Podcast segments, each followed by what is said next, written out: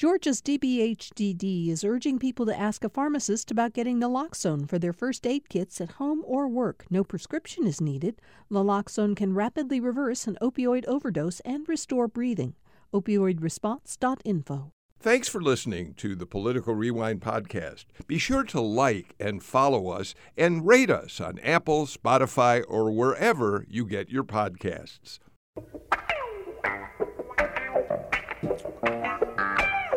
Here we go. It's time for another edition of Political Rewind. I'm Bill Nigut. Thanks for being with us uh, today. Uh, lots to talk about, so let's get right to the panel. It's Tuesday, which means my partner from the Atlanta Journal Constitution is senior reporter Tamar Hallerman. How you doing, Tamar? Hey, Bill. Nice to be back. I spent a couple weeks away. Yeah, we've missed you, but we are very glad you're back. By the way, we're not going to get into it in much detail today because you you know we're working on a special edition of Political Rewind to really drill down. But um, be, um, we haven't had a chance to talk to you about the fact you did a terrific story on a movement that's um, gaining momentum for guaranteed incomes for uh, uh, people here in uh, Georgia. Uh, it's a it's a, something that uh, some Democratic candidates have campaigned on for a long time. It's really an interesting. Uh, issue that we're going to talk with you about, but congratulations on really putting a nice piece together on that. Thanks so much, Bill. All right, we're also joined today by your colleague in Washington, Tia Mitchell, the Washington reporter for the Atlanta Journal Constitution. Tia, how are you doing? How did you survive the cold, stormy weather? Hello, everyone, and I survived by staying in the house. That's my plan for winter. well, I'm glad you're with us today, Tia. We're joined for the first time uh, on Political Rewind by Steve Fennessy. Steve Fennessy is the host of uh, Georgia Today, uh, but he's former editor in chief of Atlanta Magazine. And Georgia Today is a terrific podcast uh, that you can uh, listen to on our platforms at GPB. But, Steve, your most recent podcast, I believe, is really interesting. You've looked at the uh, Not in My Backyarders out in Rutledge and Morgan County, where there are people who are not celebrating the pending arrival of Rivian, right? No, what's actually um, most interesting, it's hard to find people who are celebrating it. Morgan County is not very big, but th- they are bringing out the opposition in force against this real economic coup. At least that's what uh, Governor Kemp is saying. So we'll see how it all plays out. But now that it's becoming a political football too, they're they're trying to enlist David Perdue to help fight the project. Yeah, well, that'll be interesting to see. It's a huge economic development project, and I suspect that the people who are fighting it are in for a long and uh, uh, difficult battle. Um, what, what, days do you drop the podcast, Steve? That people the can look for. The podcast comes out every Friday afternoon. Okay, terrific. Uh, so it's available right now uh, on the GPB podcast platform.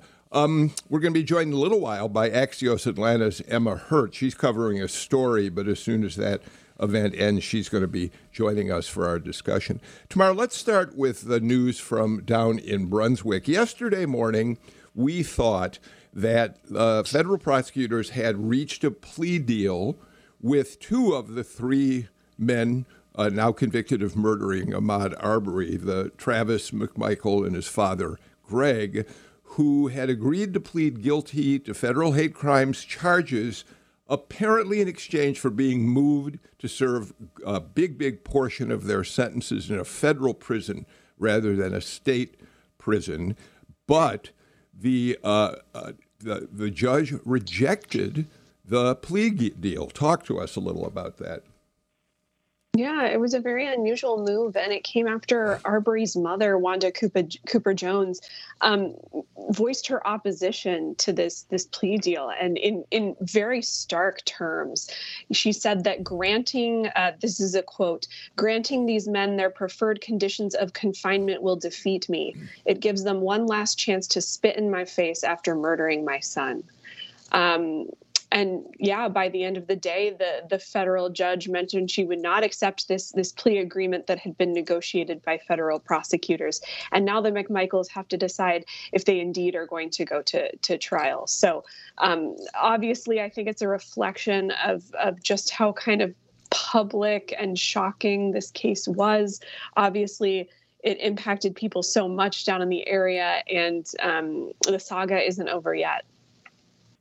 Yeah, Tia, we, we know it is very unusual when when prosecutors, whether they're federal prosecutors, state prosecutors, whatever, uh, have reached a plea deal. It's very unusual for a judge not to accept the terms. But uh, District Court Judge Lisa Godbey Wood said, "Look, I, t- I listened to these uh, parents, both both uh, of Arbery's parents uh, gave very emotional testimony as to why they didn't want to see a plea deal arrived at because they believe, and I guess the McMichaels believe, that serving sentence in a federal prison is somehow more comfortable, less dangerous than being in a state prison, and uh, they didn't want to see them get that favored treatment, uh, Tia. Right, and I think it also showed you know, at least in this case, it appears that Ahmaud Arbery's family are being treated as parties to the case in ways that you don't always see with victims' families. So, for example, you know, um, Ahmaud Arbery's parents said, "Hey, we felt misled by the prosec- misled by the prosecution. They were we told them one thing, we felt we were told another, and and then we hear about this plea deal, and even in court yesterday, you heard, you know, the U.S. Attorney's Office having to admit that you know perhaps the lines of communication um, and the transparency hadn't been there. And that I feel like that weighed on the judge again in ways that we have not always seen for victims' families in in not just in a court case this high profile, but in so many routine ways. So it, to me, this is also a really interesting case study just about the criminal justice system and all the moving parts. Yeah, I mean, from a practical standpoint, Mean, this was really an argument over their accommodations, right? Um, these two defendants, state prison versus federal, over the next two decades or so. They would they would spend the first 20 years or so in federal prison, and then, assuming that their state cases weren't overturned uh, on appeal or something like that, they would then move on to the state prison system. But what was kind of surprising to me was how the prosecutors they didn't seem to understand the huge emotional and social dimensions of this case. I mean, apart from the apart from the the lack of communication uh, with Ahmaud Arbery's family, I mean, this this they didn't they really weren't reading the room well. Uh, it's a, it's a, it's a really interesting way to put that because in fact. Um, without a trial, and and Tamara already basically indicated it. The McMichaels and their attorney have till Friday to decide whether they're going to accept a plea deal under whatever terms the judge sets for their sentencing, for their confinement. One of her objections was she did not want to be handcuffed by the deal that the prosecutors made in terms of uh, the move to federal prison. She said, "Look, if you plead guilty uh, and and and that sticks." I'm going to decide the terms of your imprisonment. We're not going to. I'm not going to be bound by the plea deal. But it is interesting, Tia, that um, without a trial, we may never hear some of the background of Travis and Greg McMichaels in terms of the racism that apparently animated their murder of Arbery. Right, and I'm convinced that's part of the reason why Ahmaud Arbery's family didn't want to allow the McMichaels to kind of like not only go to a preferred facility, which again most defendants don't get to, you know, strike an agreement with the prosecution to help shield them from, you know, perhaps the horrors they fear await them in lockup. Yes, it is a scary place, especially if you're a white man accused of killing black a black man in a high profile case. Let's be clear. They're looking at a scary situation when they end up in lockup. But they're not the only people who've been accused of something horrific that faced a scary situation when they ended up in lockup. Most of these people don't get to kind of smooth their path forward. But in addition to that, the plea deal again avoids the trial, avoids well avoids the sentencing part, and avoids all the conversation about what contributing factors could affect how they serve their time. And so I again reading between the lines, I think that Ahmaud Arbery's family wants that. They wanted out there those details that shows perhaps the racial bias and animus that led to what happened to Ahmaud Arbery. Tamara? And, rem- and remember that that these are kind of lines of questioning that were very much kind of left out by Cobb prosecutors in this state trial. They really avoided a lot of those angles, and there was evidence that that really wasn't discussed a ton. Of course, there was the license plate that was on, um, I believe it was Travis McMichael's car, featuring the old uh, Georgia flag, which included some Confederate imagery. Um, there's text messages that had be, been sent that had been using pretty racist language when it came to describing describing Black people. Um, so it'll be interesting to see if we do go in that direction. Um, you know, what else is is out there and kind of how that that gets discussed. Um, Steve, come on back in, but I do want to tell say that I think your point about the prosecutors perhaps misreading the mood, uh, not just of, of Ahmaud Arbery's mother and father, but but I think this case has so um, uh, uh, inflamed uh, uh, those people who uh, are concerned about race, what, what they view as racist crimes like this, that they that that they the country wants to see this play out in a way that justice is served. Yeah, I, I think it's important to point out. I know that the Assistant Attorney General, um, Kristen Clarke, you know, said that um, that well, I, I understand that at least part of the plea deal, Travis was was acknowledging that the crime was racially motivated, but that isn't near enough when it comes to sort of explicating exactly what what was right. involved in that, and and and the, and and all of the things that that what were involved in the in the racial animus that was um, concerning this case for sure. All right, so we'll watch that Friday. The McMichaels will come back and tell the judge uh, whether they are going to go ahead and and do a, a, a, take a plea deal that the judge who would allow the judge to set the terms of their sentencing, or whether they will stand trial. And if they want to stand trial, that trial begins on Monday in Brunswick. Um, let's move on to a story that you've been covering very closely for the AJC. Um, on Saturday night, Donald Trump held one of his rallies in uh, Texas, and he, as usual, uh, had a lot to say about a lot of different subjects. But one of the things he talked about with great passion was the investigations of his efforts to overturn the election results in several venues New York, Washington, and of course here in Atlanta, where Fulton County District Attorney Fani Willis has now got the go ahead to impanel a special grand jury to look at whether Trump may, in fact, have uh, have uh, in, in illegally uh, uh, tried to influence the outcome of the election, a recounting of the election, or a resetting of the election. And let's just listen to a little of what Trump said, and then talk about how Willis responded. If these radical, vicious, racist prosecutors do anything wrong or illegal, I hope we are going to have in this country the biggest protest we have ever had in Washington, D.C., in New York, in Atlanta, and elsewhere because our country and our elections are corrupt. They're corrupt.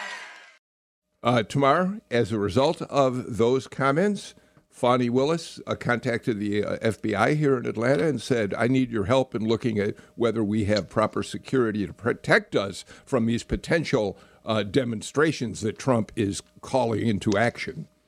Yeah, I mean, all of this represents a, a, major escalation in rhetoric that we've seen from former President Trump. Um, you know, he's been kind of reticent to talk about some of these investigations, especially what's been happening in Atlanta uh, over the last year. You know, he's he's tweeted or I guess sent out um, messages in the past through his super PAC talking about his phone call with with Brad Raffensperger, in which he asked him to find uh, almost 12,000 votes to overturn his election defeat. Uh, but he hasn't gone after DA Willis or any um, of those prosecutors kind of nearly um, kind of in, in personal terms as he did the other night. You know, he didn't mention them by name, but it's also worth noting that every single one of those prosecutors that he's referring to, um, every single one of them is black. Um, yeah. And so I think that that led DA Willis to to kind of go back and request this extra security. She mentioned, of course, hearing from critics of of this investigation who don't like what she's doing. Uh, but of course, when Trump himself starts um, kind of really stirring the pot, I think there's a big fear that this could turn into a giant security risk. Um, and so um, it, will be interesting to see. Yeah.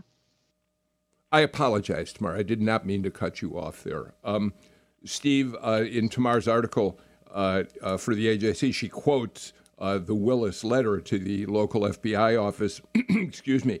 Um, one of the lines is uh, My staff and I will not be influenced or intimidated by anyone as this investigation moves forward.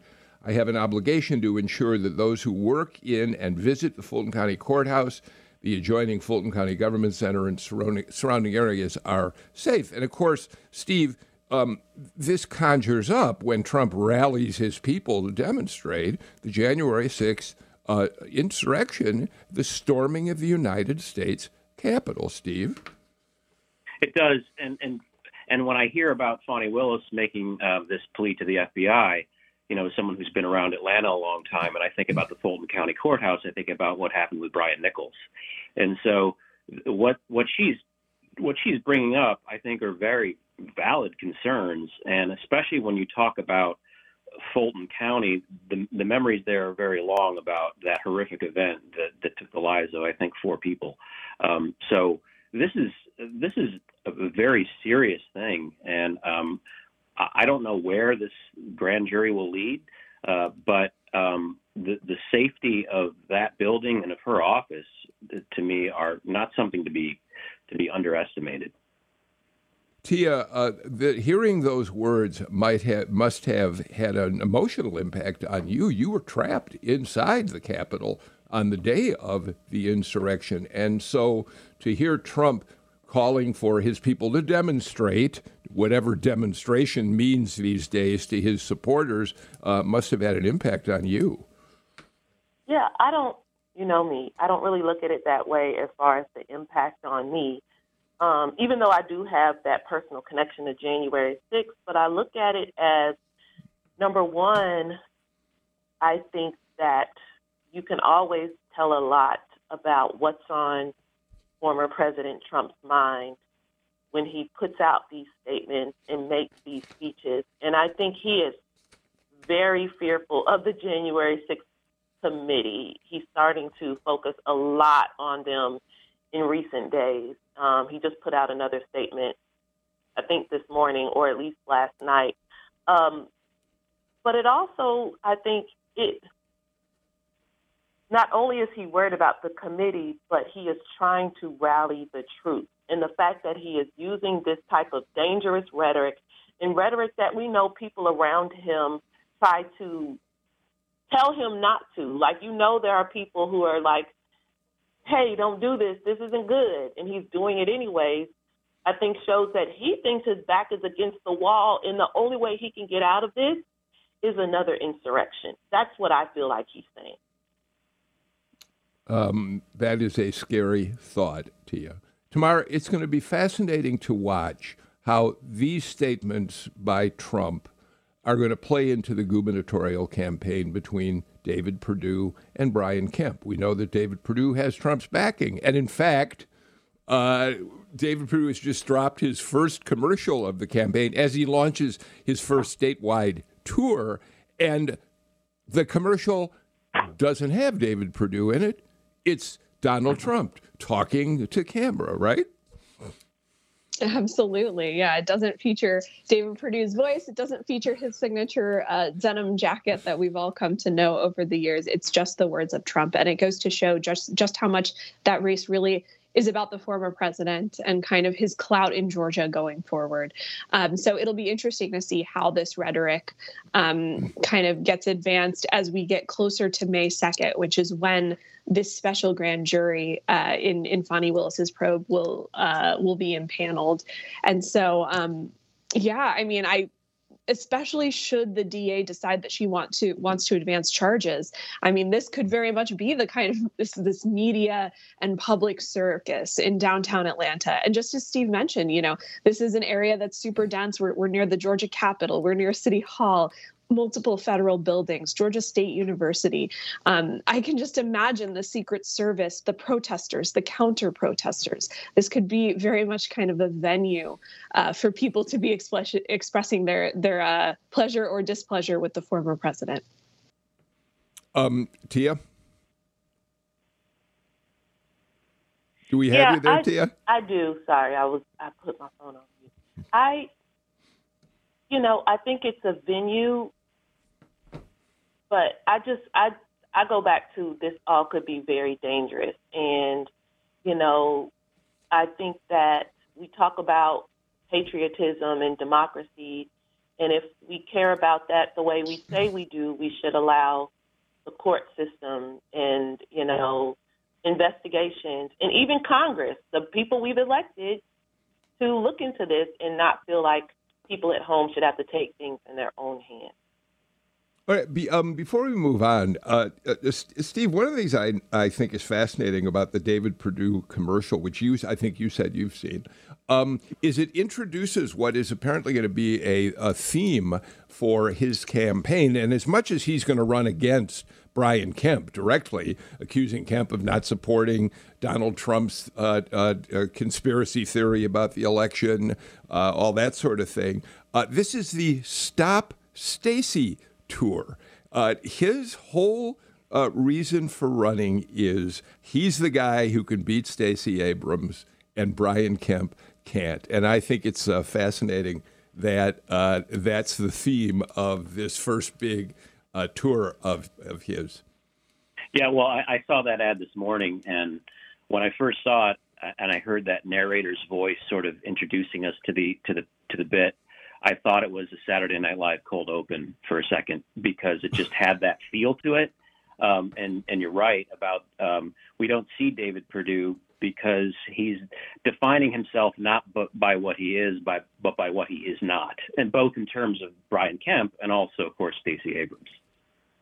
Okay, um, let's do this. Let's get our first break of the show out of the way uh, right now and come back with a lot more. By the way, um, I got a text from Amy Steigerwalt, frequent panelist, of course, on Political Rewind, while we were talking about the uh, uh, plea deal down in Brunswick. She said that we shouldn't overlook the fact that if these uh, uh, uh convicted murderers go to federal prison, it relieves the state from the burden of paying for them while they're in a state facility, which is a very expensive proposition. Uh, whether that plays into the thinking or not, Amy Steigerwalt points out that is something to consider. Uh, you're listening to Political Rewind. We'll be right back.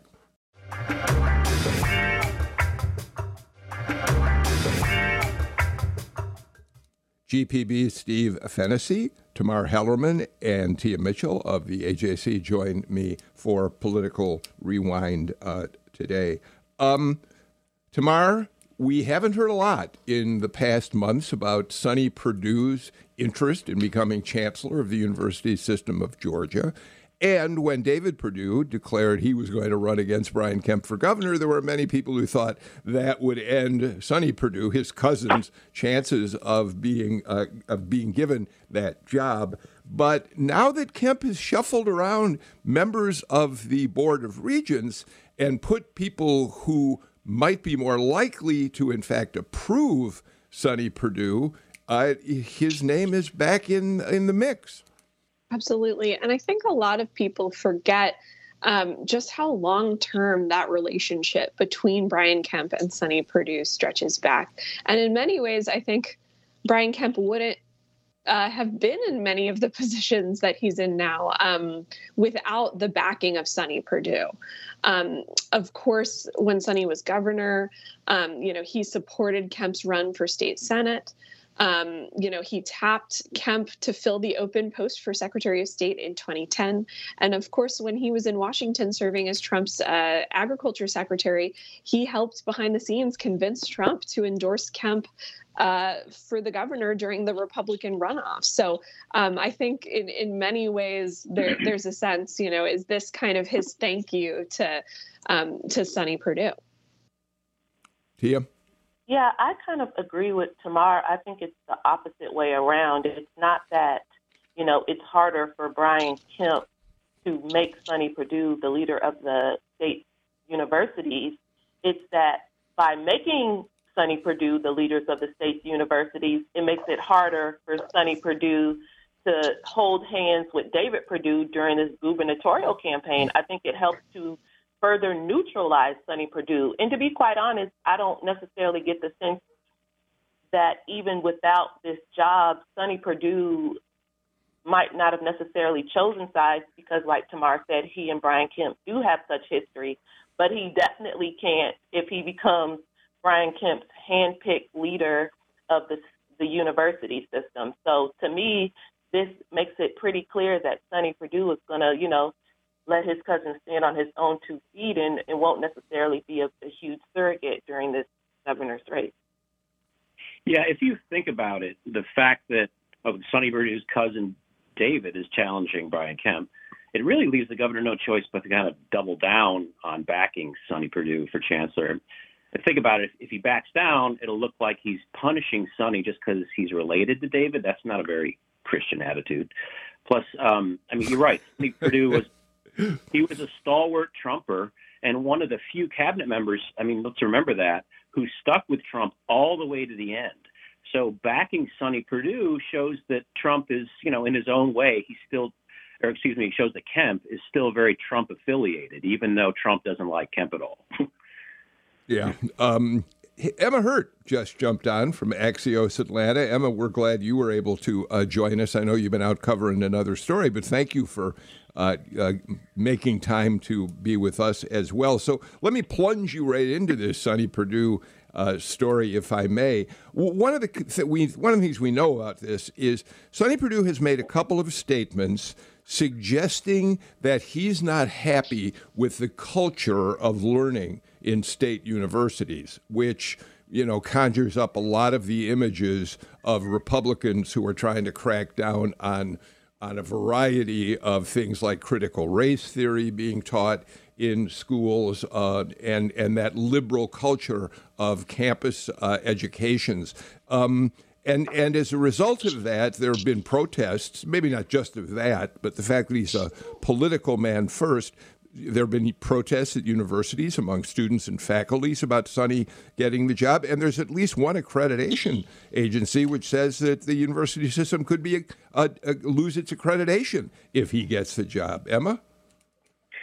Hey, Bill. Hello from uh, CLOB. I hope you can hear me okay. Um, yep. I yeah, I think what you've lit on is another reason why um, why you know it makes sense for Governor Kemp to allow this. Um, chancellorship nominee to keep going forward because they align on this issue that really is coming to the fore in education at all levels in in our state and across the country.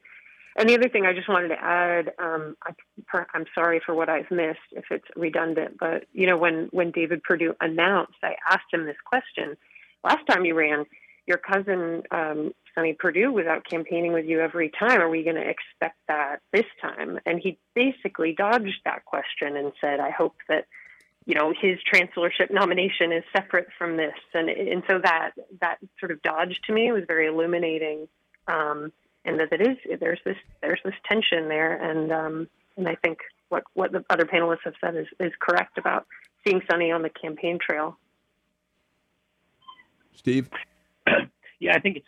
excuse me, sorry, Bill. You mentioned these um, the quote unquote liberal issues, um, uh, educational issues that Sonny Perdue may have a concern with, but let's not also forget that there are also some real scientific things that he's brought up that a lot of people take issue with. Uh, specifically, I mean, he's a climate change denier, and that has really um, concerned a lot of the educationalists state of Georgia and beyond. Um, we're going to watch how this moves forward. Tamar, I just want to uh, uh, kind of amplify something you said. It's incalculable how important Sonny Perdue has been to Brian Kemp's political career.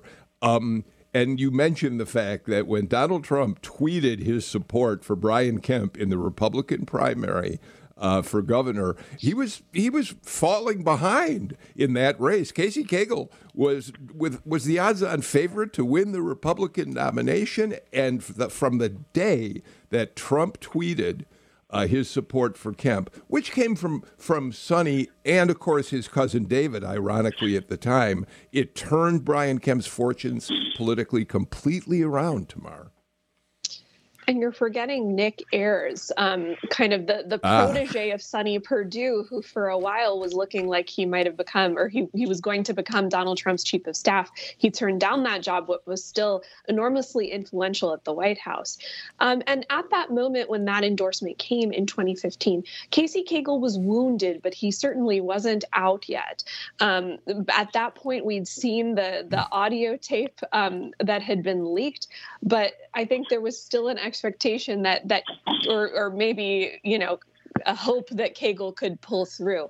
But after that endorsement came through from Donald Trump, it was a landslide victory for for Brian Kemp and and just allowed him to cruise uh, going into the summer and fall months. So it was absolutely a, a giant moment for his campaign. Absolutely. Um, all right, let me, uh, Emma. I, I want to introduce you a little better than I did a few minutes ago when you joined us late. You do, you are a reporter for Axios Atlanta, which is a daily newsletter that people can subscribe to. Um, you just go to Axios, is it axiosatlanta.com where you can uh, uh, check it out for the first time before subscribing, Emma? I believe it is axios.com slash Atlanta, but close enough. Oh, okay. okay. Thank you for that. I appreciate that. What have you been uh, out covering this morning? So I was covering an early morning uh, committee meeting here where Republicans just passed a substitute of the county commission redistricting maps in Gwinnett County over the heads of the Democratic led county delegation. So this is pulling what's normally a local bill controlled by the local delegation um, off the local calendar and putting it in a Republican controlled process.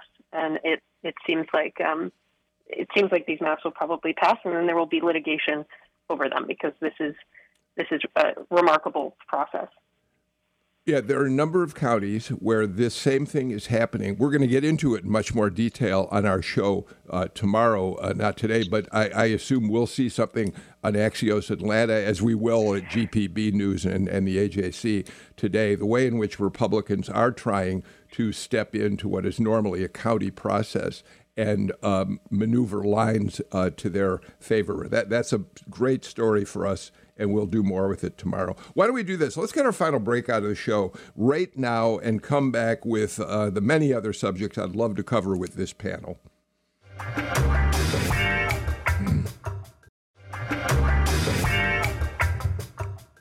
As we do the show live on uh, Tuesday morning, we're uh, seeing breaking news. We, we know that recently there have been a spate of bomb threats uh, at historically black colleges and universities. And um, news is uh, coming in today, right now, that uh, two HBCUs in Georgia uh, just received bomb threats uh, this morning Fort Valley State, Spelman College, among several nationwide. And I wanted to make sure we uh, got word out about that. Uh, Tia, so far, these bomb threats have proven to be false.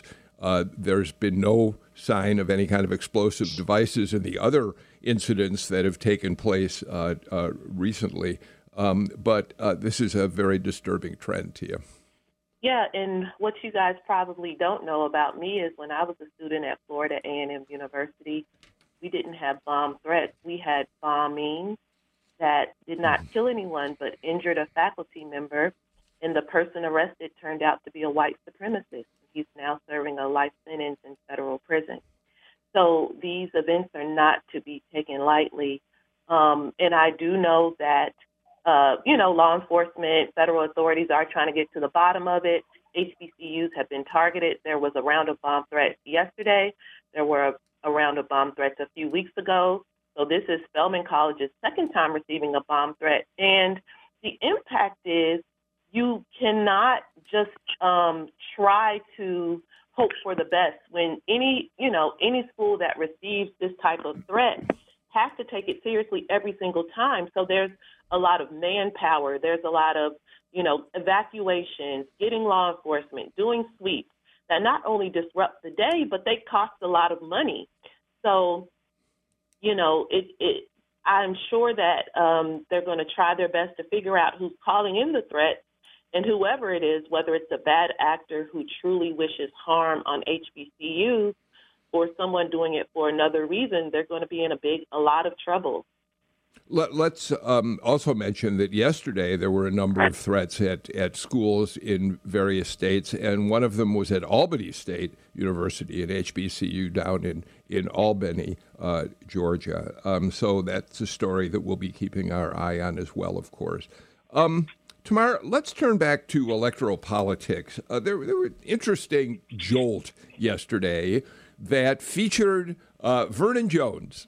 Vernon Jones, uh, who was former CEO of DeKalb County, state legislator, uh, is now a candidate for the Republican nomination for governor. Uh, he was a Democrat who became a an adamant Trump supporter and gained a lot of attention uh, because of his uh, support for uh, Trump, especially because he's an African American. Now it appears that perhaps he's being kind of urged to get out of that race and and change directions uh, because with Perdue and Kemp in the race, the last thing that Republicans want is a third candidate draining votes away from the other two, the two so-called major candidates. Yeah, there's certainly a fear, especially in the Perdue camp. I think that this could, that Vernon Jones could be this spoiler who could kind of drag the race into an expensive uh, GOP runoff later uh, later this summer, taking away time and resources when you know the nominee should be focusing on Stacey Abrams and and kind of going after her. It's worth noting, you know, that in the latest polling that we've seen from Quinnipiac, um, you know, Vernon Jones had about 10% of the the primary vote, which of course is nowhere near what he needs to win, but that certainly is enough to give him leverage, especially given that Perdue was trailing Kemp in that same poll by about seven percent. Um, so the question is, uh, what will Vernon Jones do with that leverage? Will he try and get a Trump endorsement if she shifts to another race? And if so, which race does he choose, especially when there are Trump endorsed candidates in many other statewide races already?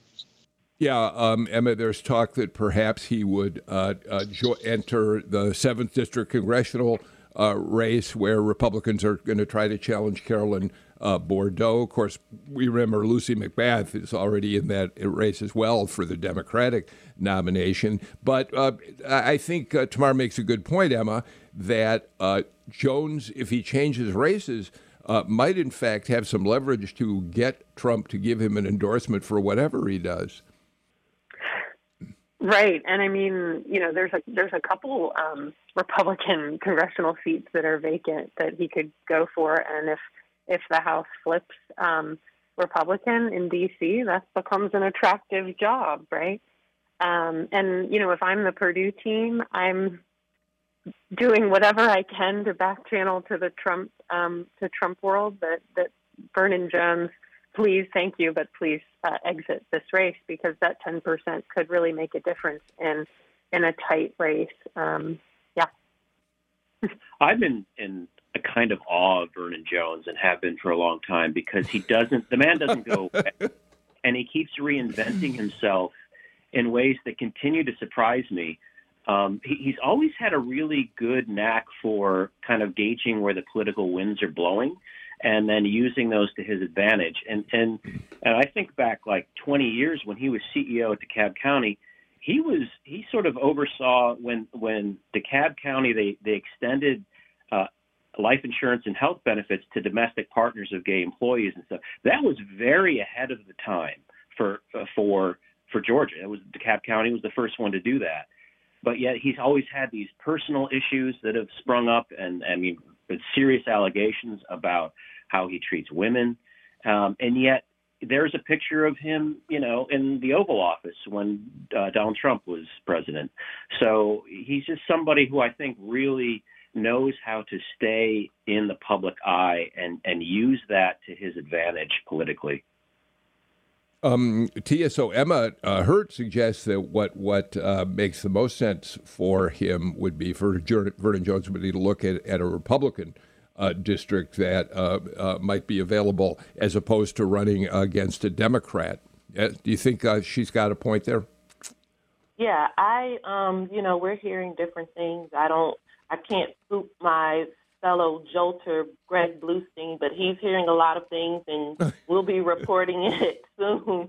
So I don't know how much I can say, but let's just say, you know, well, this is what we know. Vernon Jones can't go back to the Democratic Party. He didn't leave the Democratic right. Party. The Democratic Party left him and said, mm. "Good riddance." And he lives in DeKalb County. He can't run for anything in DeKalb County. So he's going to have to, you know, he might not have to move physically, but he's going to have to think likely outside of metro Atlanta if he's going to try to find a race that is winnable at least. Well, we're going to watch with interest to see exactly how that uh, uh, plays out. Uh, I want to turn to a story that uh, the New York Times published uh, earlier this week. They were they've looked at the number of Secretary of State races across the country where there are Republican candidates uh, who are in the mix for those uh, uh, offices who have been uh, supporters of Trump's big lie.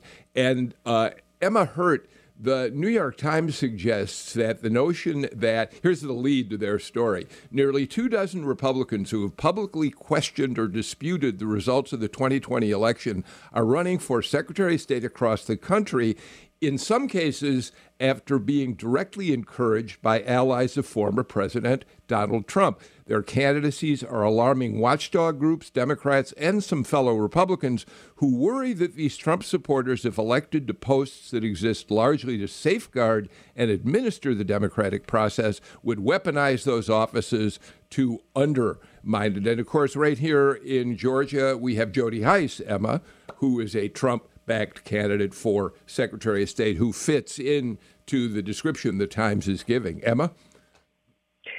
Right. I mean, this is a trend we've seen growing since um, since last year, and it's just remarkable that the Secretary of State's races are getting so much attention. This job that, honestly, from everyone I've talked to who's worked in that office, doesn't seem like such a great job. Seems pretty pretty mostly a lot of it is kind of boring and and uh, you don't get any credit for mm-hmm. licensing and all of that stuff and then you know elections uh, the, the attention on the elections and this po- like politicization of it that we cannot seem to unwind has made them these hotbeds of um, really extreme views and very. I mean, if you look at from Jody Hice to Bee Nguyen, the the range and the the fierceness of the debate here we have in Georgia is really um, really remarkable.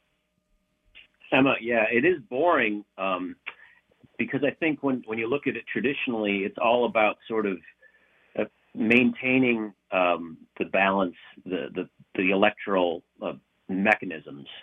But when you're talking about some of these folks who want to get into the Secretary of State's office because they want to put their their fingers on the scales, I mean that's that's where it gets really alarming to me um, because it sort of redefines what traditionally we've come to think of what the Secretary of State's office is. It's somebody like Brad Raffensperger, who is by trade an engineer, somebody who's just very mechanized in his thinking and is thinking objectively about it. But now we, we have this whole redefinition of, of what the office could mean, and, and that's uh, can be alarming.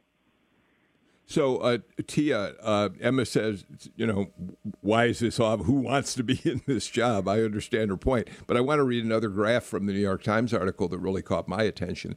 The intense focus on a once obscure state level office has dramatically transformed its place in American politics and the pool of candidates it attracts. Campaigns for secretaries of state this year are attracting more money, more attention, and more brazenly partisan candidates than ever uh, before. And let's remember the fact that Jody Hice uh, would rather be Secretary of State than a member of the United States Congress, apparently. Well, I think some of that is fealty to Trump. So, and you know, so fealty to Trump means wanting to quote unquote stop the steal, which is we know based on misinformation and disinformation about the election. But if you believe, or if you say you believe the election was fraudulent or stolen, and you can actually do something about it if you're Secretary of State. You actually have a lot of influence in a state like Georgia on how elections are carried out. Um, just yesterday, I moderated a discussion that was sponsored by the Carter Center, as well as a kind of an election information center at Harvard. And the whole conversation was about how to depoliticize election administration at the federal, state, and even local level. And so, and for most of America, that's not what we have. And it really shows that you know, for so for so many years, our whole country, our democracy is held up in a lot of ways by just the assumption that when it comes down to it, people will do the right thing. There are not the safeguards and checks and balances that we like to think if people won't do the right thing. And that's what's scary about the, the partisans who are the extreme partisans who have supported lies thinking about putting them in charge of elections. Tamar? And it just goes to show how much kind of these shifts that we've seen in our political system over the last uh, 20 years. I mean, the the job that Jody Hice has, you know, a safe Republican seat that he probably could have held on to for the rest of his life. You know, worked his way up the the ladder, maybe chaired a committee one day. Um, that was less appealing than, than doing what for a long time was considered a really mundane kind of job in, in state politics. Uh, but it goes Although to show how much has changed. Yeah. Although what's interesting about that, uh, Tamar, is that the legislature in their election reform bill uh, took a bunch of powers away from the Secretary of State, and and so I mean, obviously Jody Hice, if he's elected, will be able to work with Republicans uh, in the legislature. But in fact, uh, the Secretary of State's office may be a little bit less powerful moving forward as a result of SB 202, which I think is interesting. All right, um, we're got very little time left, and I've hoped to get to two issues. I'm not sure we can. Emma, you're down at the Capitol today. At four o'clock this afternoon, we're going to have the first committee hearing on uh, the bill that is called constitutional carry, which you know is a, a term that really ought to be called maybe permitless gun carry. Emma, um, it's Brian Kemp's big showcase issue as he runs for reelection. It is, and I just can't stop thinking about the fact that 70% of those polled by the AJC on this issue said they did not want this to happen. That's the same poll that showed Governor Kemp narrowly beating Stacey Abrams in November. So um, it doesn't. I don't. I don't see that stopping it, though. Um, it has broad Republican support, and all of the all of the stakes have been have been planted on in the earth on this by Republicans. Yeah, you know, Steve, uh, back in the day when Roy Barnes, former governor, was actually a member of the state house, he used to have a hidden whist- wooden train whistle that he would uh, duck under his desk and blow when a bill was definitely on track to be railroaded through the General Assembly. I think if Roy had that whistle now, he'd be blowing it in terms of constitutional carry. yeah, for, for sure. Um, I, it's the timing of the of this too. I mean, is uh, is obvious, but probably needs to be stated that that it, it he needs to show his conservative bona fides, um, especially in this contentious primary battle against David Perdue, and that's then this is just exhibit A of that. All right, we're going to watch that unfold, and tomorrow we'll talk about what comes out of that committee hearing. Um, tomorrow, as I said at the very top of the show, we're putting together a couple weeks down the road a special edition in which we're going to look at this whole question of guaranteed income, uh, which you wrote such a terrific piece about. Just tell us, just very, give us a very quick little uh, look at what the movement is all about right now. It's been around for a long time. Yeah, it's an idea that was embraced by uh, Martin Luther King, and as as a way to kind of um, address poverty and income inequality. And a lot of different cities around the country, uh, mostly led by progressive Democrats, are looking at it as a way to kind of uh, fill in the gaps where a lot of our social safety net has missed. Um, so there's two pilot programs that are about to be launched in Atlanta, targeting low-income Georgians, and the hope is that it can try and help address some income inequality we've seen. So um, I just uh, uh, Natalie just whispered in my ear that we've retweeted uh, your uh, story on guaranteed uh, income. I think we're just about out of time, unfortunately, for today's show. You've covered a lot of ground, uh, all of you, and I'm very grateful to you for doing that. Steve Fennessy, thank you for joining us. We'll look forward to your podcast, Georgia Today. Come back and be with us again. Tia Mitchell, Tamar Hallerman, Emma Hurt. Always a pleasure to have you on the show. And Emma, again, thank you for uh, running back to join us after uh, being out reporting on a story earlier today. That's it for us for today. My thanks to uh, Jesse Neiswanger, our engineer, to uh, Natalie Mendenhall, our senior producer, and of course to Sam Bermas-Dawes, our producer, for the work they do to make this show what we hope it will be, which is a smart conversation with really talented uh, people. Uh, we'll be back again with a new edition of the show tomorrow. In the meantime, I'm Bill Nigut. Please take care, stay healthy. Uh, stay away from Omicron by wearing your mask when you're out and about. And uh, let's get boosted. You know, I think only 40% of Americans have had their booster shots right now. Why don't you join them all? I'll see you again tomorrow.